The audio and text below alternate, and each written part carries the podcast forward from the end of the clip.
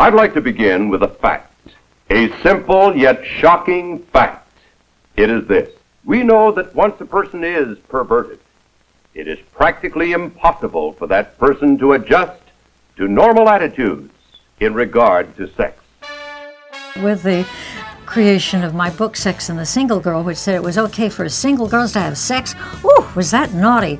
We need each one of us to deal from a place where we are most powerful. And what I wanted to talk about today was the erotic as a source of that power.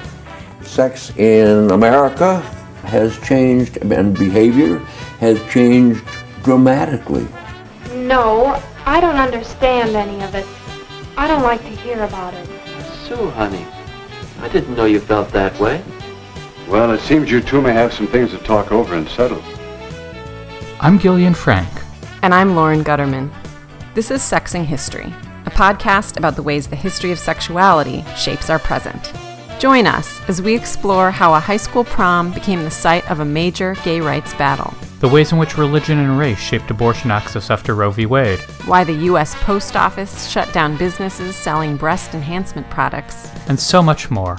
Even more serious than our emphasis on perverted sex in art, literature, and pictures is the collapse of our moral standards. Historians tell us that it has always been a mark of decaying civilization to become obsessed with sex. First of all, I have to tell you that I am sure that the future of sex is assured because of all of you being here.